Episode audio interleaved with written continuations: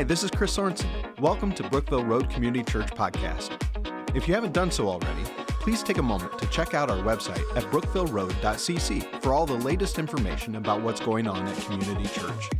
I hope the following message inspires you to take your next step in becoming a wholehearted follower of Jesus Christ. Enjoy. Hey, good morning. Good to see all of you. Glad that you're joining us here in God's house. Those that are joining us online, it's Sunday and we get to worship together. I love Sunday and the opportunity that we have. So, we're here to inspire people to be wholehearted followers of Jesus Christ, people who are going to love God, love the church, and love the world. Uh, before we get started here, I just want to ask if you would uh, keep Pastor Andy in your prayers this week. Pastor Andy's going to have a medical procedure, and uh, he asked me this morning if he'd ask if I would ask our church family to be lifting him up in prayer. So if you could jot that down and pray for him, I know that he would appreciate that. Uh, there's this moment in the, the Hobbit, in the Lord of the Rings, where this, this royal elf by the name of Galadriel, Galadriel asks Gandalf this question. She says, Why the halfling? In other words, why did you choose a hobbit to carry the ring? And Gandalf responds like this I don't know. Saruman believes it's only great power that can hold evil in check. But that's not what I have found. I've found it is the small things, everyday deeds of ordinary folk that keeps the darkness at bay. Simple acts of kindness and love why, Bilbo Baggins? Perhaps it's because I'm afraid, and he gives me courage. The most unexpected power in the universe comes from the least expected place. And that reality gives us courage. The Apostle Paul says there is something that has happened in reality that has turned everything upside down and turned it on its head. And it's silly, it's crazy. It's foolish. It's the foolishness of the cross. The foolishness of the cross. So, what we're going to have here is Paul talking about these different ways that we can live our life in First Corinthians. He's going to say, you, you can live your life by words of wisdom in the world, or, or you can live your life by the word of the cross, the simplicity of the gospel, the fact that God became human saw people in their need and came to earth in the form of Jesus Christ and died on the cross for their sins and rose from the dead so that they can have life. That's crazy to some. It's foolish to others. But this is the mystery of God. This is what we find in 1 Corinthians chapter 1. So open your Bible, 1 Corinthians chapter 1. We have now made it to verse 18. This is what we read. For the word, now the Greek word for word is logos. So he says, For the logos of the cross, the word of the cross, is folly to those who are perishing. But to us who are being saved, it's the power of God. So the message of the cross is ridiculous. It's ridiculous to people who are perishing and dying without Christ. But for those of us who have received the truth of the cross, it is the power unto salvation on display. It is a beautiful thing, the cross of Christ. And I think the reason that it is foolishness to the world is because the world has such a high opinion of itself. In the world, we, we think that we've uh, arrived intellectually, and anything like this would be beneath us. We have an elevated opinion of who we are and our understanding of what this world is all about. And so, you know, this world system, we've got a complex knowledge of who God is. And then Paul comes along and says, No, I just, I want to give you the simple message of the gospel. You're a sinner, you need a Savior. God sent His Son who shed His blood on a cross, rose again, and you can have faith in Him and you can live forever. And the world says, well, that's crazy. That's ridiculous. And one thing it is not is complex. It's not hard. It is very, very simple. So, Paul, when he comes into Corinth, into a world that's filled with words and filled with philosophy, he comes real simply. He says I, in verse 17, I didn't come to you with eloquent, eloquent words of wisdom. I didn't come with lofty speech.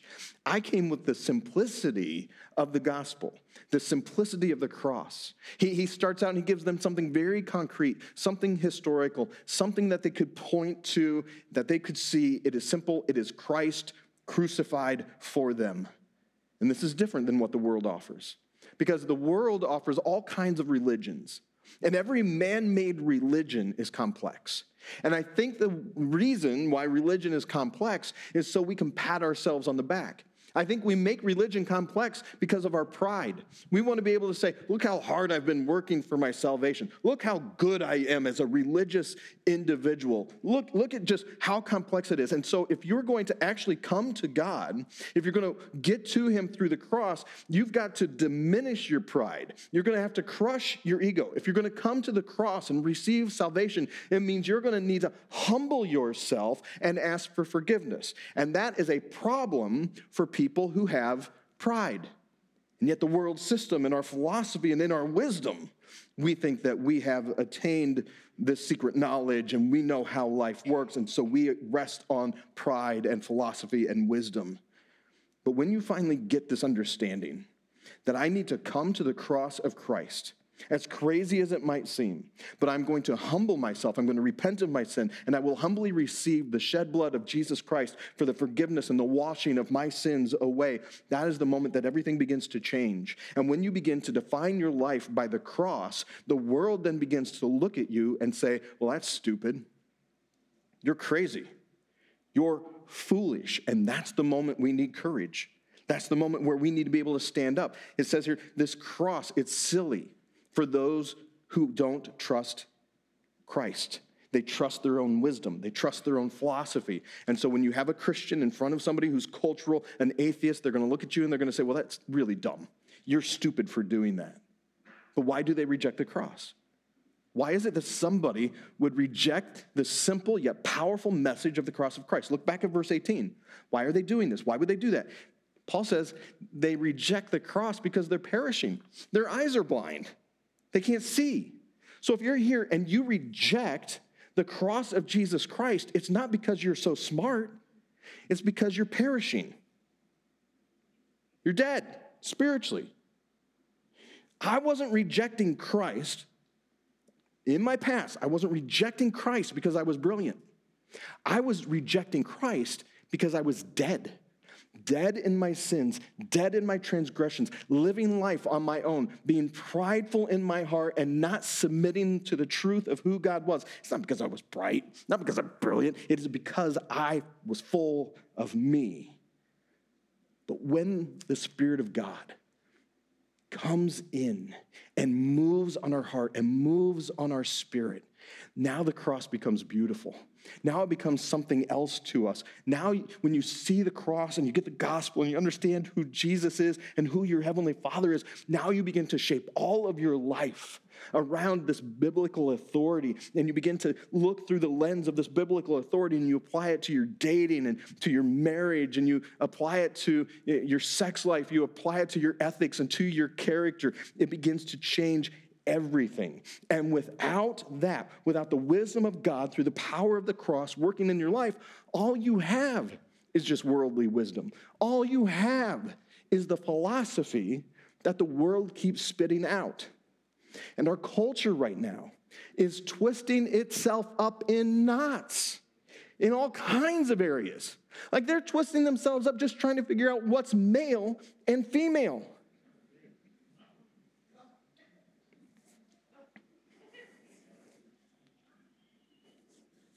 I'm going to speak for myself, just, just Chris, and my own personal frustration. Sometimes it feels like I need a playbook when we're going to follow the science. now that's just me. That's just me talking. We have to ask, like, are we going to just swallow whatever pill the culture is going to give us, or will we continue to look to God's word and say we're people of the book who've been transformed by the cross? Of course, they're going to say, Well, you're stupid, you're foolish, they're perishing. Right? Are we just going to accept these things as cultural, or will we continue to look to God and to His Word? Like, who had on their bingo card that Genesis 1:27 was going to be like the most controversial verse in a generation? God made them, Genesis 1:27, male and female. Those are binary realities. Right? Like he's making dark, light, land, sea, male, female. There's this rhythm thing that is going on. And yes, when we're talking about this kind of thing, yes, we need to be loving, we need to be caring for anybody that would come along and they've got some kind of dysphoria or identity confusion. Can you understand? Can you just imagine how hard that must be for individuals? Imagine what's going on in their heart and their mind. So, yes, with a heart of Christ and love, we look at individuals and we want to love them and care for them and like begin to identify and understand. But the culture is saying your sex is what you're born with, your gender is what you choose. Again, we need to be pastoral and caring and loving, but it doesn't mean that as Christians we just take the cultural narrative, we read the teleprompter, and fold in the face of reality. We have a different standard. We look to God and His Word. We don't look to human wisdom and philosophy, and people look at us and they go, Well, that's stupid. They're to look at us and say, You're foolish. And in fact, me talking about this, right? Even bringing it up, talking about this issue of male, female, transgender, ever bringing up something about homosexuality, what happens in that moment is you have a culture that says, You're blaspheming our culture. And it stands, you are standing opposed to the, the, the direction that all of us are going. How could you? You're foolish. I'm foolish. I'm very well maybe foolish. But I prefer to be foolish for Christ than foolish in living in the world. And so we must be people of the book, people with heart, people who care, but we engage in the conversation. And we don't just simply let the culture or government or anything else steamroll over the truth of who God is. Verse 19. Paul writes, For it is written. Where's it written? It's written in Isaiah 29 14, where it says, I, God, I will destroy the wisdom of the wise and the discernment of the discerning I will thwart. So you're going to live your life. You're either going to live your life by human wisdom and philosophy, you're going to live life by the word. And so over and over, Paul is going to be coming back to this idea of wisdom. Today's kind of real foundational as we talk about wisdom and philosophy of the world and things that he's approaching here. And wisdom, right? What's wisdom? Well, wisdom is we think, wisdom of the world, we think we can have it figured out. Like we're smart enough and we can parse through this life and we can lead and live by our own rationale and understanding. But I'm telling you, if you go by your own rationale and your own understanding, you can wind up in a world of hurt. You just follow your own, own understanding, whatever you might think, that can lead to trouble because we can look back over history and we can see all sorts of things that we thought at one time was true, which turned out to be completely wrong. Right? We'll go down a certain direction, then we get more information, we discover, well, that was wrong. Right? We, we are so prideful in thinking that we have everything understood that if we can just reason, then we'll, we'll have all the answers. And if I can't reason, then it's not real. Like, if I can't reason that there's a God, well, then there must not be a God. But that's not the case because we're not smarter than this God. And we would never, we would never get to the answers of life we would never get to the cross based on our own understanding and, and, a narrative that we would make on our own. This is the wisdom of God at work, but our culture is so prideful, like I can figure this life out and I can think through it all. He goes on, verse 20. Where's the one who's wise? Where's the scribe? Where's the debater of this age? Has not God made foolish the wisdom of the world? Now, again, Paul's writing this from Ephesus around 55, 57 AD, and he's writing back to Corinth. So 55, 57 AD, there's a lot that's already happened historically. We've already gone through some pretty deep thinkers. We've already gone through Aristotle, Plato, Socrates. They were alive around 300 to 100 BC. And these people in Corinth, they could just go 45 miles down the road and they could get to Corinth, like a hub of knowledge, a hub of philosophy and wisdom. And so these people were well acquainted with what wisdom is and what philosophy is. And so Paul says, he's going to say this in verse 25 as smart as man thinks that he is, God is way smarter. You are nowhere near as smart as God. And you are nowhere near because God's weakness is stronger than man's strength. But every generation comes along and we keep thinking, man, we're it. Like this generation, we're the bee's knees. We're the generation that's arrived. We're so much smarter than all the other generations that have come behind us, right? It's interesting. You ever watch the History Channel? You, you read some articles and you have people who are doing archaeology and they look back and they're like, well, how'd they accomplish that? That's amazing. We're smart. They weren't smart. We're evolved. We're so much more enlightened. And as enlightened as we are in our culture, like we have all of these scientific discoveries, and that's fantastic. We need to make more scientific discoveries. We, we need to keep diving and delving into science and discover. And Christianity is not opposed to science, we're in favor of science. Who started this war was science, with faith. We're like, give us the truth. Let's dig in, let's find, let's discover. What matters is the starting point. What lens are we looking at these facts? Because if you look through a particular lens, facts are facts, and you start with this is the information, depending on your worldview, determines where you're going to end up. And so we start looking at, okay, look at these discoveries. And what happens is in science, in culture, we find these discoveries and we keep trying to distance ourselves from God. We make all these discoveries and we fail to acknowledge that there's a creator. Like there is a creator who caused all of this to exist, and we try to find ways in our bright minds and in our enlightenment to keep pushing back on this God, and we keep pushing him into some, some corner, and what we're doing is foolish, Paul would say. we're not as bright as we think. We think we've arrived. We're so much smarter than everybody else. All those other generations, they didn't get it. They didn't understand. No, we're enlightened. We've created this culture. We've created this mindset. We're so smart. We're not smart. We have more information now, but that doesn't mean you'll have more knowledge, and it most definitely doesn't mean you'll be wise. I remember watching uh, some time ago uh, Jay Leno. And so uh, Jay Leno used to do this man on the street kind of thing. Anybody remember those? Like he would go out and he would ask people on the street these questions. I remember one night I was watching, now this is some time ago when people weren't smart. Um, right? Like, oh, I'm smart. He went out and so he was asking questions about the Bible. And he, he stopped these two ladies, they, they were about college age women. And he asked one of the ladies, he said, uh, Could you name one of the Ten Commandments? And she said, Freedom of speech. He turns to the other lady and he says, Complete this sentence. Let he who is without sin, she said, have a good time. then he finds this guy, and this guy gives a real confident answer. Uh, Jay goes, uh, Who, according to the Bible, was swallowed by a whale? He said, Pinocchio. right? Now, if you don't know the answers to those things, I'm proving my point right? Like we think we're smart. We're thinking, oh, I've got all the knowledge and wisdom and I'm bright and I have it all down. We're not that bright.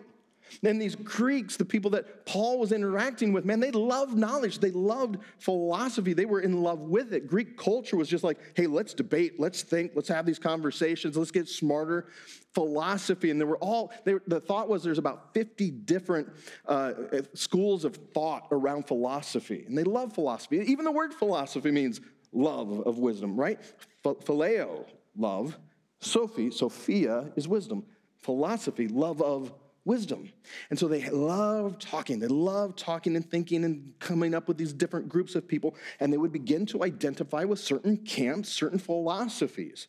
And then when these individuals become Christians, when the church was started in Corinth, they all come in and they had all these different philosophies from the world that they were believing.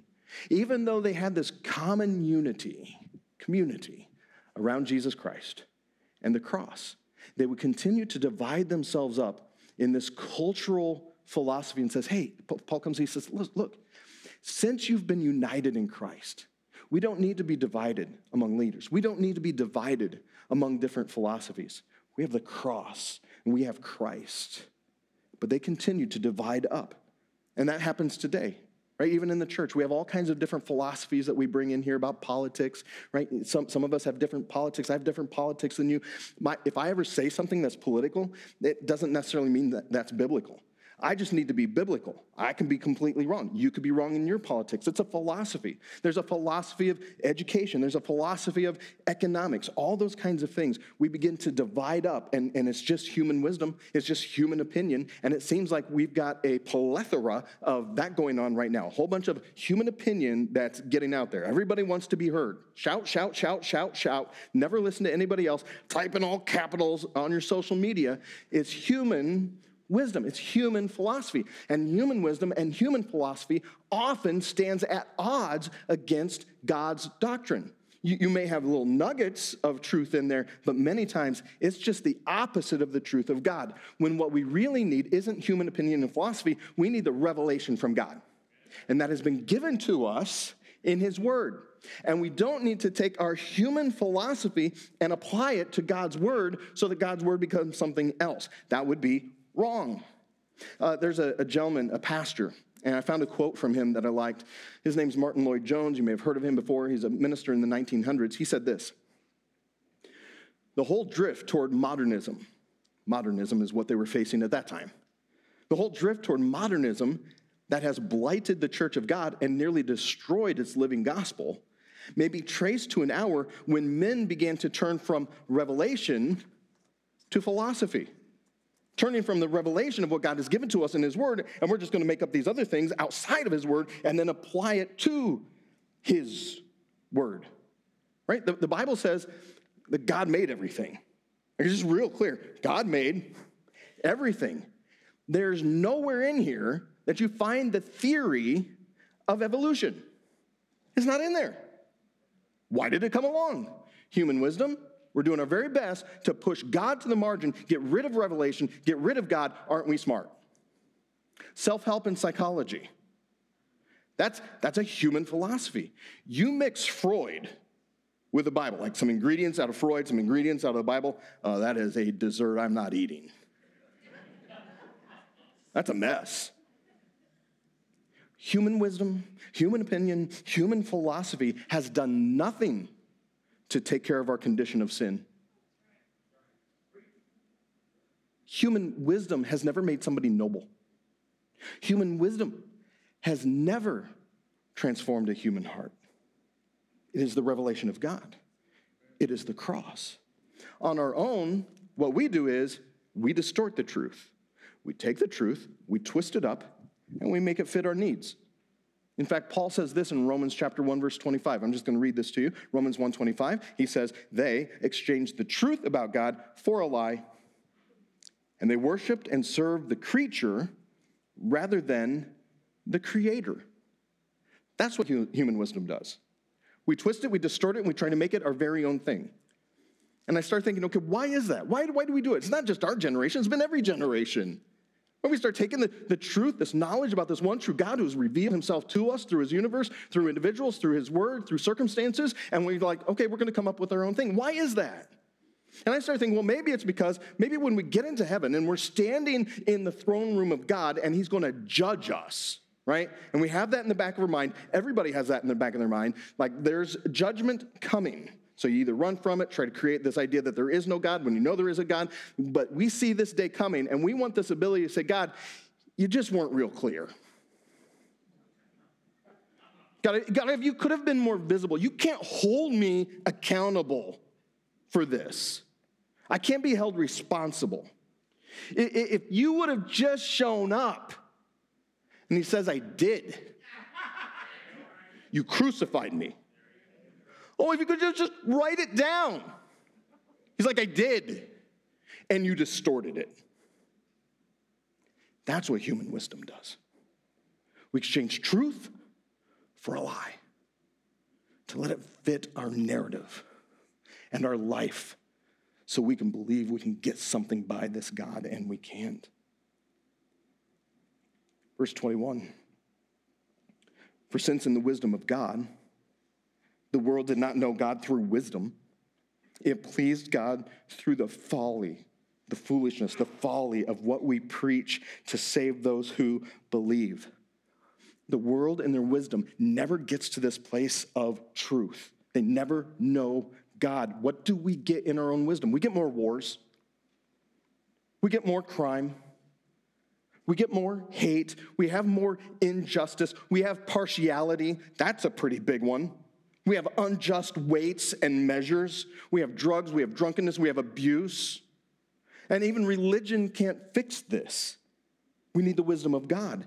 So, in the wisdom of God, He permits people to kind of go down your own path, but then God, God accomplishes in a simple sacrificial act on the cross what the philosophers could never do and what we would never make up in our own mind. And He saves us through the shed blood of His Son, Jesus Christ.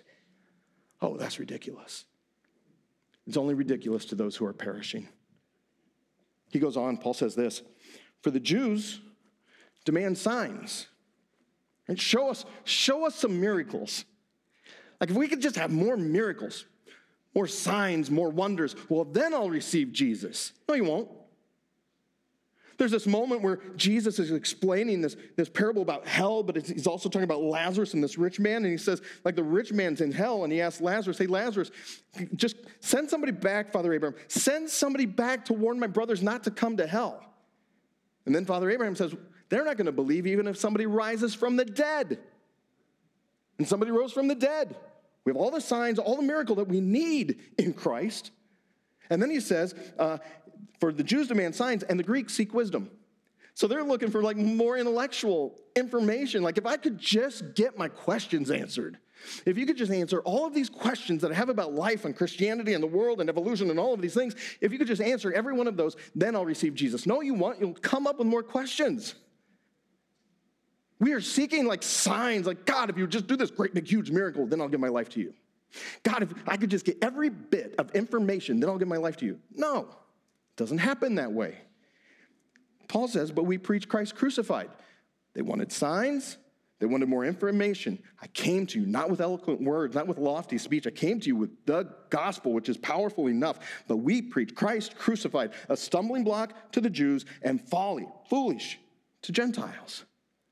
So, what he said was, you can live by the logos of the cross. You can have life by the logos of the cross, by Christ. See, the Greeks were wondering hey, what, what's holding all this together? What's the glue in life? How did all this get started? Where's this coming from? And both the Apostle John and Paul, they're like, what came from the Logos? In John 1, he comes along, he says, In the beginning was the Logos, the Word. Jesus, in the beginning was the Word, and the Word was God, and the Word was with God. And he says, through this Logos, this speaking, let there be light, let there be, let there be. Through this word, through this speaking, all things were made. There was not a single thing that was made that was not made through him. It didn't come along through evolution, didn't come through other things. It came through the Logos, the word of Christ. And then Paul later, he's going to say, it is in this Logos, in this word, Jesus Christ, that all things, all things are held together at this very moment. Every atom, every cell being held together by the word of the King of Kings, the one who is sovereign and made all things. That's that's the answer, they say. It is in the Logos. You are not going to find the answers that you're searching for through your own philosophy or your own wisdom. The answer to life, it is not a principle. It's not even a religion. It is not a philosophy. It is a person, and his name is Jesus. And he died on the cross for our sins. Ridiculous. Only if you're perishing. Verse 24. But to those who are called, called by who? Called by God. But to those who are called, both Jews and Greeks, Christ, the power of God and the wisdom of God. For the foolishness of God is wiser than men, and the weakness of God is stronger than men. Then he says, For consider, consider. Have you ever stopped to consider? Have you ever stopped just to think? Why am I here? Why am I breathing? Why is it that I have consciousness? Why am I even asking these questions? Have you ever considered, have you ever like put down the video game, shut off the TV, take out the earbuds, and considered what is meaning? What is this all about? Who is this all about? Don't just go through life drifting through whatever kind of cultural wave is taking you or whatever kind of feeling or emotion that you might have in the moment. Begin to consider what is this all about and consider that the answer has been given. He says, for consider, and he's speaking to these Corinthians who, who love the Lord, for consider your calling. Consider your calling, brothers. Not many of you were wise. You're probably looking at one and like, did he just call us dumb? Right? Not many of you were wise according to worldly standards. Not many of you were powerful. Not many of you were of noble birth. So this moves from the foolishness of the cross to the foolishness of us.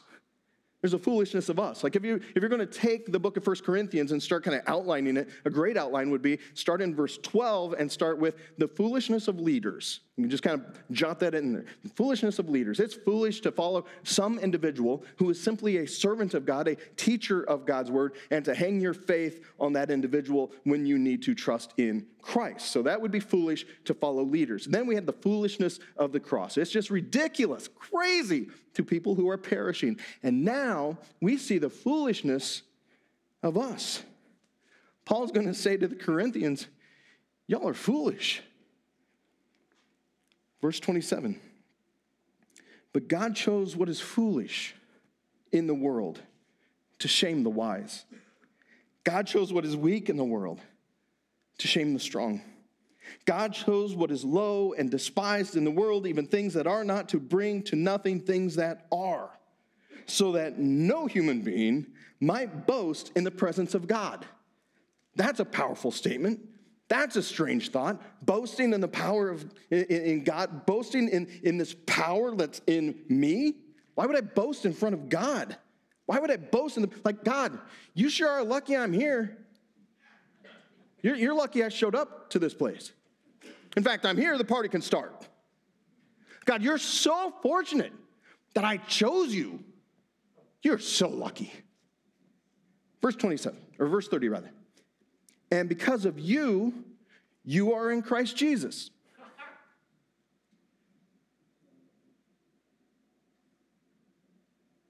Well, that ain't right. Because of him, you are in Christ Jesus. And Christ Jesus became to us wisdom from God, righteousness and sanctification and redemption. So that, as it is written, let the one who boasts boast in the Lord. Because I'm just foolish. I'm just weak.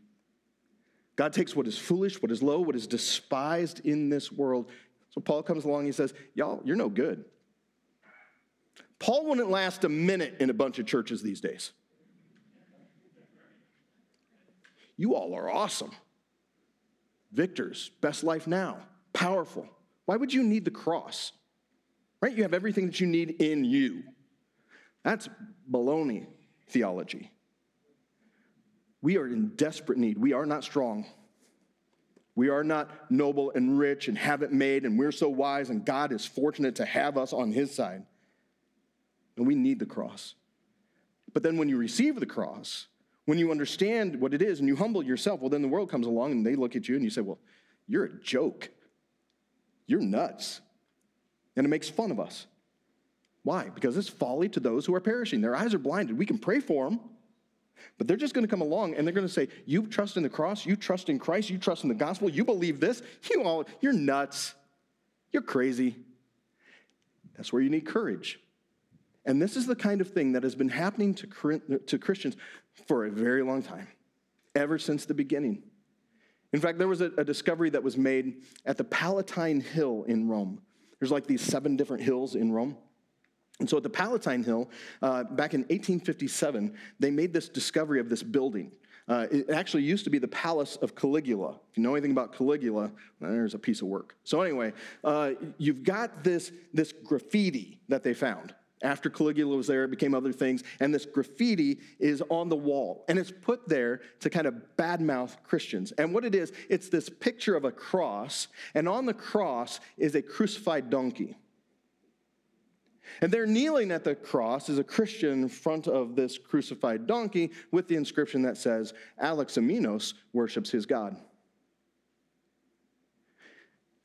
Getting slammed by culture, that's nothing new.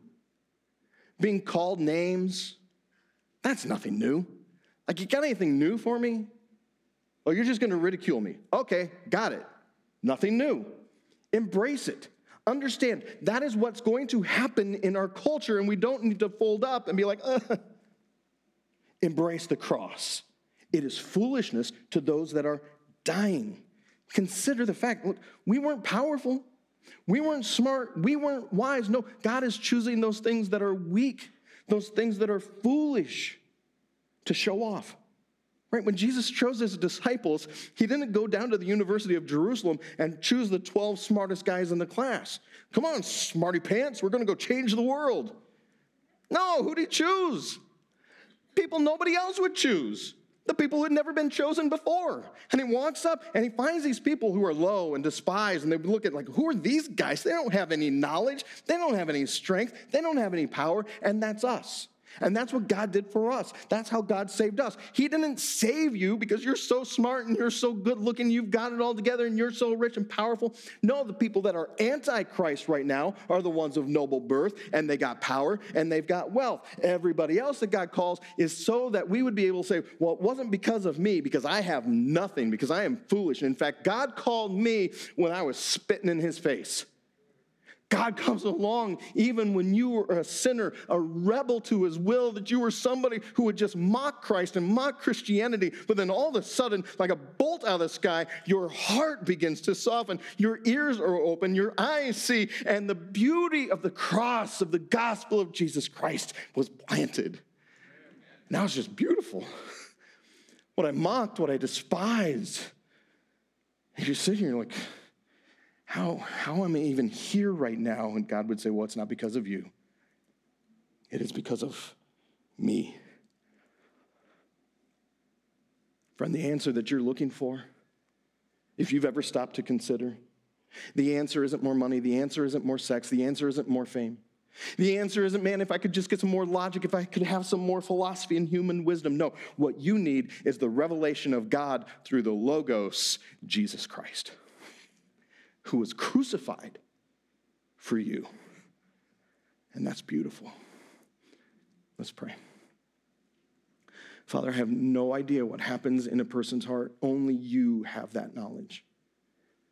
But I pray for each person that the cross, the cross would become beautiful. That we would begin to understand your deep love for us by sending your son, Jesus Christ, to stand in our place. We have no merit on our own. We have nothing to bring to you. We're not smarter than you. We are not strong enough to save ourselves. We have, we have not enough riches to give you so that we might attain salvation, but you, in your love, your mercy, and your grace, would hang on a cross and shed your blood in our place. Thank you. Thank you for the wisdom of Christ. Thank you that he has become to us sanctification and redemption, new life. We want to walk in that new life. In your name we pray. Amen. Once again, thanks for listening. If you live in the area and are looking for a church home, we'd love for you to join us at one of our weekend worship services. For service times and information about BRCC, be sure to check out brookvilleroad.cc. God bless you.